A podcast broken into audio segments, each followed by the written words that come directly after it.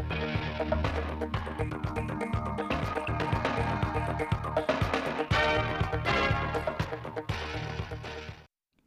kính chào quý vị và các bạn. Mời quý vị và các bạn nghe bản tin thời sự 16 giờ chiều nay của Đài Phát thanh Truyền hình Thanh Hóa. Bản tin đã được thực hiện trực tiếp trên sóng FM tần số 92,3 MHz. Sáng nay mùng 3 tháng 1, đồng chí Lại Thế Nguyên, Phó Bí thư Thường trực tỉnh ủy, Trường đoàn đại biểu Quốc hội tỉnh đã dự hội nghị tổng kết phong trào công nhân viên chức lao động năm 2023 và triển khai hoạt động công đoàn năm 2024 do Liên đoàn Lao động tỉnh Thanh Hóa tổ chức.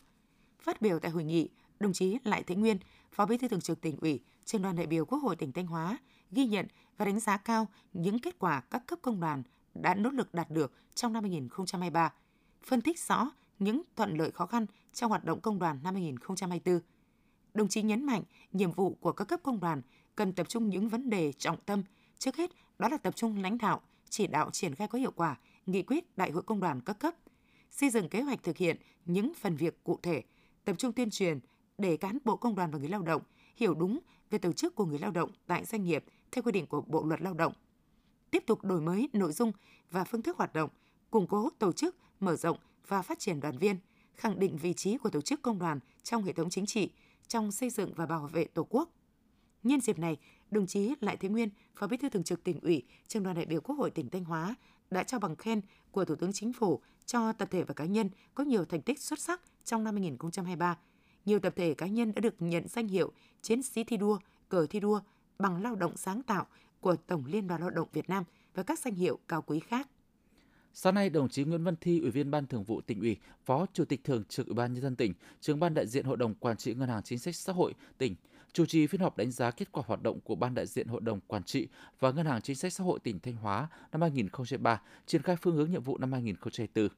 Phát biểu chỉ đạo tại hội nghị, đồng chí Nguyễn Văn Thi, Phó Chủ tịch Thường trực Ủy ban nhân dân tỉnh, đánh giá cao sự nỗ lực cũng như kết quả đạt được của Ban đại diện Hội đồng Quản trị Ngân hàng Chính sách Xã hội các cấp và hoạt động ủy thác của Tổ chức Chính trị Xã hội. Đồng chí đề nghị năm 2024, Ban đại diện Hội đồng Quản trị các cấp tiếp tục triển khai và có hiệu quả các văn bản chỉ đạo của Trung ương của tỉnh về tiến dụng cho vay hộ nghèo, hộ cận nghèo và các đối tượng chính sách thực hiện tốt chủ trương huy động các nguồn lực cho tiến dụng chính sách xã hội, ưu tiên cân đối bố trí nguồn ngân sách của địa phương chuyển sang ngân sách chính sách xã hội để phục vụ nhu cầu vay vốn của người nghèo và các đối tượng chính sách.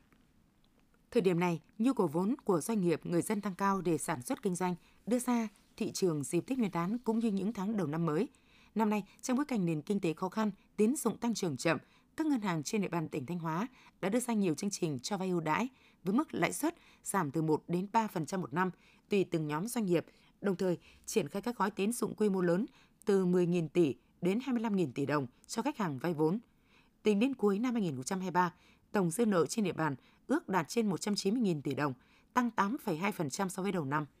Năm 2023, nhiều nhóm sản phẩm vật liệu xây dựng chủ lực trên địa bàn tỉnh Thanh Hóa đã giảm sản lượng sản xuất so với kế hoạch như sắt thép các loại giảm 25%, xi măng giảm 12%, gạch xây giảm 16%. Khảo sát tại một số đơn vị sản xuất kinh doanh vật liệu xây dựng cũng cho thấy lượng tiêu thụ giảm khoảng từ 20 đến 30% so với cùng kỳ năm trước. Theo dự báo, đầu tư công và thị trường bất động sản đang có xu hướng ấm dần lên và phát triển trở lại trong năm 2024. Điều này sẽ giúp nhu cầu tiêu thụ vật liệu xây dựng khả quan hơn.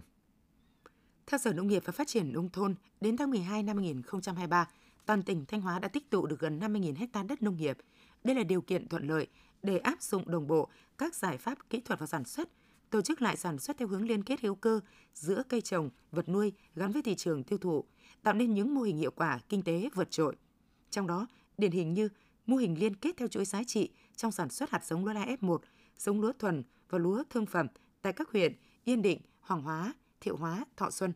Hiệu quả kinh tế tăng từ 1,2 đến 1,5 lần so với sản xuất thông thường, lợi nhuận cao hơn từ 30 đến 50 triệu đồng một hecta. Mô hình tích tụ đất để trồng cây ăn quả có múi tại các huyện Thọ Xuân, Thạch Thành, Như Xuân cho thu nhập 500 triệu đồng một hecta, lợi nhuận 350 triệu đồng một hecta. Những năm gần đây, ngành nông nghiệp Thanh Hóa tích cực phối hợp với các địa phương xây dựng các vùng chuyên canh hàng hóa gắn với cấp và quản lý mã số vùng trồng hướng đến xuất khẩu. Đến nay toàn tỉnh đã cấp được gần 100 mã số vùng trồng xuất khẩu. Thanh Hóa phấn đấu năm 2024 sẽ cấp mới 10 mã số vùng trồng xuất khẩu đối với những loại cây trồng có tiềm năng và 60 mã số vùng trồng nội địa. Trong dịp Tết năm nay, các cấp công đoàn Thanh Hóa sẽ tặng hơn 300.000 xuất quà Tết cho đoàn viên người lao động có hoàn cảnh khó khăn với tổng trị giá hơn 300 tỷ đồng. Ngoài ra, sẽ có nhiều chương trình thăm hỏi, tặng quà, Tết xung về, cung cấp hàng hóa Tết giá ưu đãi hoặc giá không đồng cho người lao động.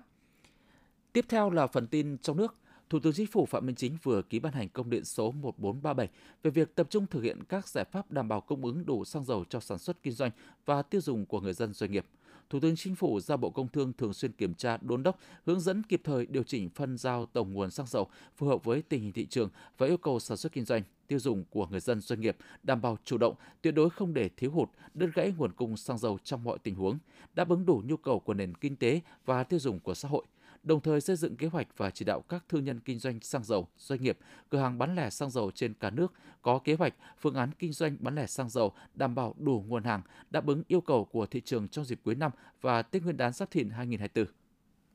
Theo Bộ trưởng Bộ Công Thương, một trong những dấu ấn rất đáng ghi nhận trong bức tranh xuất nhập khẩu năm nay chính là cán cân thương mại tiếp tục xuất siêu năm thứ 8 liên tiếp với mức tăng ước đạt 28 tỷ đô la Mỹ, tăng gần gấp 3 lần năm 2022. Dự kiến hết năm 2023, xuất khẩu ước đạt 355 tỷ đô la Mỹ, mức giảm thu hẹp còn 4,4% so với năm 2022. Tại hội nghị tổng kết công tác năm 2023, triển khai nhiệm vụ năm 2024 của Tập đoàn Điện lực Việt Nam, ông Nguyễn Đức Thiện, Tổng Giám đốc Tổng Công ty Điện lực miền Bắc cho biết, với phương án phụ tải điện dự báo nguy cơ năm 2024, miền Bắc có thể thiếu từ 1.200 đến 2.500 MW, đặc biệt là giai đoạn hè từ tháng 5 đến tháng 7. Tình trạng thiếu nguồn diễn ra trong khi công suất phân bổ của Trung tâm điều độ hệ thống điện quốc gia xuống rất thấp và kéo dài, dẫn tới tổng công ty phải điều chỉnh tiết giảm một lượng lớn phụ tải. Nhiều ngân hàng vừa có thông báo tới khách hàng về việc điều chỉnh biểu phí dịch vụ, thông báo biến động số dư qua tin nhắn SMS Banking. Đây là dịch vụ nhận thông báo thay đổi số dư tài khoản, giao dịch chi tiêu thẻ quốc tế, lịch trả gốc vay, lãi vay qua tin nhắn SMS. Hiệp hội Ngân hàng Việt Nam cho biết, trước đây các ngân hàng thường thông qua tin nhắn dịch vụ ngân hàng để thông báo biến động số dư cho khách hàng. Cước phí tin nhắn dịch vụ ngân hàng đang cao hơn gấp 3 lần so với phí tin nhắn bình thường. Sau nhiều lần kiến nghị nhà mạng viễn thông giảm cước phí không được, nhiều ngân hàng đã chuyển sang thông báo số dư qua app ngân hàng. Bên cạnh đó, động thái tăng SMS Banking cũng nhằm khuyến khích khách hàng chuyển qua nhận thông báo miễn phí trên ứng dụng ngân hàng chinh phục kỹ thuật mới lần đầu tại Việt Nam trong điều trị ung thư, thực hiện những ca nuôi bé sinh non chỉ nặng 400 g, lập phòng mổ khẩn cấp cứu bé mắc bệnh tim vừa chào đời. Thành công ca ghép gan không cùng nhóm máu giữa người cho là bà nội và người nhận gan là cháu gái 15 tuổi. Pha chế thành công và đưa hai loại thuốc là GA68-BSMA trong ung thư tiền liệt tuyến và Galimui 68 Dotates trong u thần kinh nội tiết giúp chẩn đoán và theo dõi điều trị bệnh, thực hiện kỹ thuật TAVI với van trên bóng là những kỳ tích mà ngành y tế Việt Nam tiếp tục đạt được cho năm 2023. Trang du lịch nổi tiếng Trevor Opart của Mỹ vừa tiết lộ Hội An, di sản văn hóa thế giới được UNESCO công nhận ở tỉnh Quảng Nam của Việt Nam, nằm trong top 7 điểm đến thịnh hành nhất thế giới năm 2024. Ủy ban nhân dân tỉnh Quảng Ninh đã có ý kiến chỉ đạo và giao các cơ quan chức năng của tỉnh và thành phố Uông Bí khẩn trương vào cuộc kiểm tra làm rõ và xử lý nghiêm các vi phạm tại chùa Ba Vàng, thành phố Uông Bí. Trong thời gian qua, một số hoạt động của chủ bao vàng như lễ thỉnh vong, giải oan gia trái chủ, xin chuyển sang hệ phái Nam Tông Kinh, phát ngôn gây mất đoàn kết liên quan đến tín ngưỡng thờ mẫu, rước và trưng bày vật thể được cho là xá lợi tóc của Đức Phật từ Myanmar, gây phức tạp dư luận, tiềm ẩn nguy cơ gây mất an ninh trật tự trên địa bàn, gây hoang mang trong dư luận nhân dân.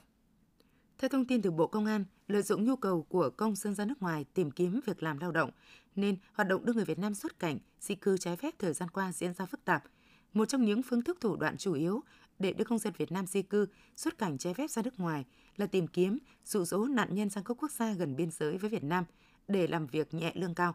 Sau khi công dân Việt Nam được đưa ra nước ngoài, sẽ được bố trí chỗ ăn ở, sinh hoạt và làm việc tại các khu biệt lập có sự theo dõi giám sát chặt chẽ,